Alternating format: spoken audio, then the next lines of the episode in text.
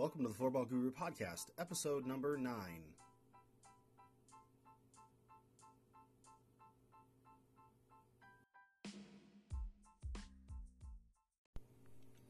Welcome back to the Floorball Guru Podcast.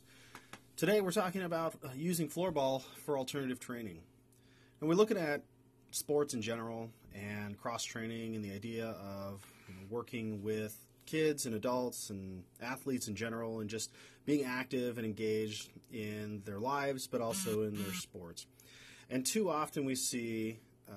more people especially at the younger ages, sports specializing. We, you hear the, the term sports specializing being thrown out a lot in the last few years, and particularly focused around why so many kids at younger ages are are focusing on one sport, one component, and as they develop into a even up to the professional levels, they're missing some pretty crucial athletic abilities that they're not getting because they're sports specializing. And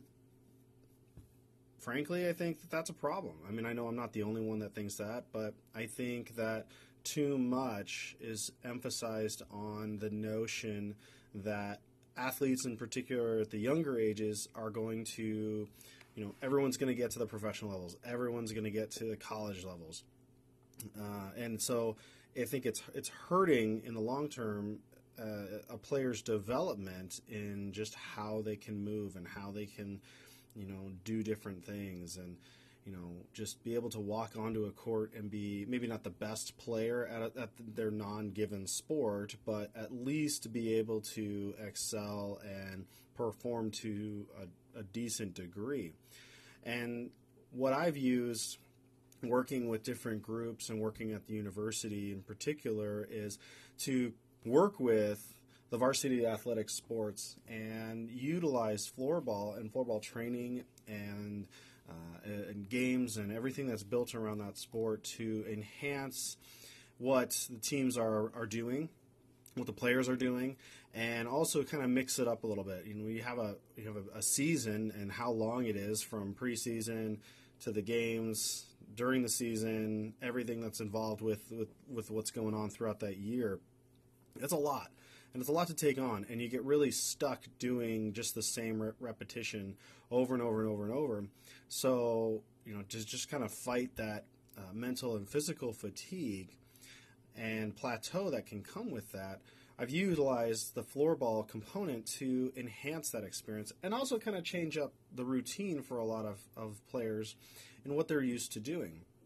We've used it kind of under the guise of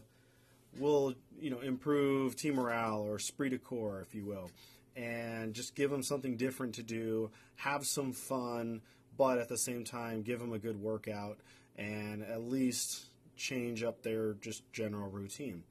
And this in general, this has been really effective tool for non uh, traditionally hockey type sports. You know, I work with uh, volleyball players and softball players and, and basketball players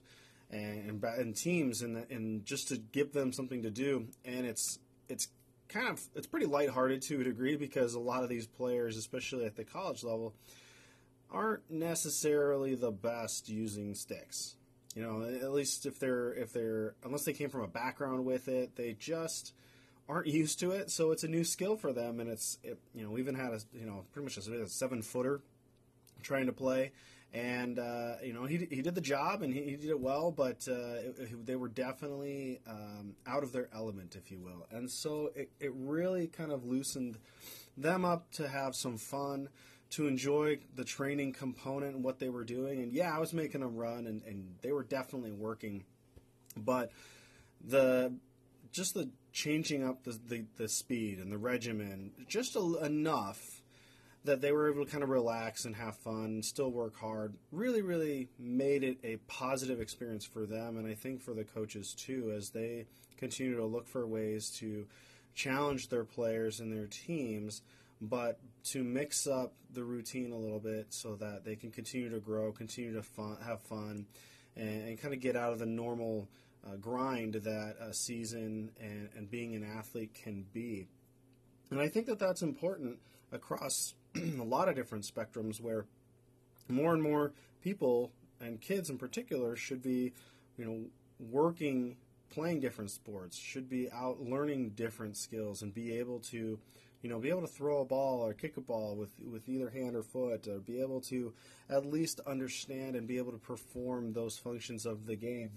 as as much as they can, and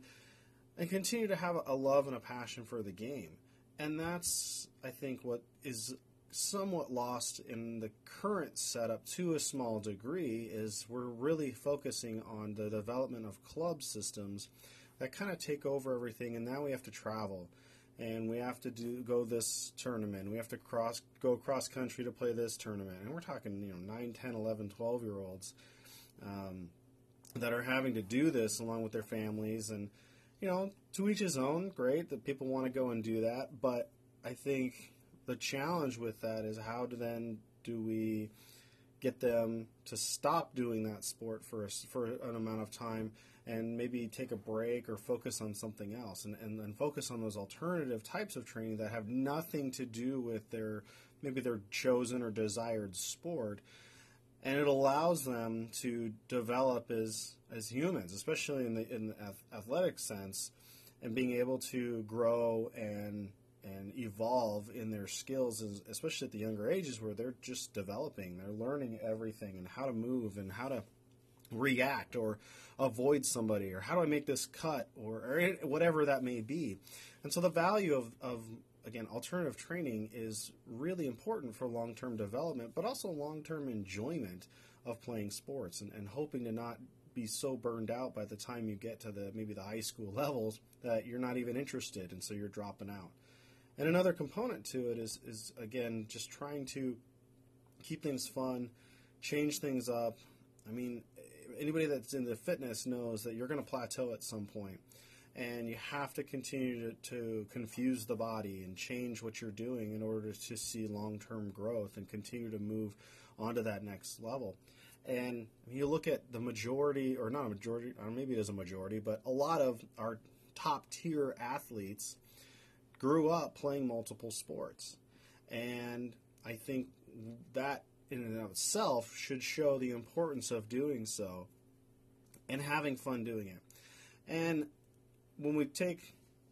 floorball, for instance, and floorball players, they go and play soccer. They should go play hockey. They should be playing basketball or baseball or cricket or whatever that is to change up their routine. They're still looking to gain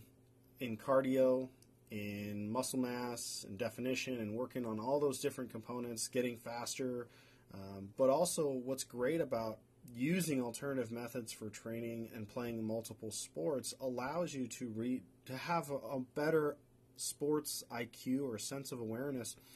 on the flow of the game and, and what to expect because it translates from how the ball moves around in basketball, moves same for hockey or soccer. You know, this stuff moves around and being able to find that open space or anticipate I have to put the ball into the into space so my partner or opponent or a, a uh, uh, teammate can run onto the ball and do something with it. And then that, what do I do? And so being able to have more than just one singular frame of reference is going to build in that sports IQ. And it it's kind of a combination of everything. And the more that athletes and the more that coaches are encouraging this stuff and being engaged in all this, the, the better development that these players are going to see in the long term. And that's a hard thing to, to kind of do because, again, you have got a club and, and you're, you know, for some, this is a livelihood for, for, and so they're, they're trying to continue to grow it and build it and, and do all these kinds of things. There's a passion for them to make, to do that. But I think in the end, they can do that, but we also need to be open up and willing to change things just a bit to be more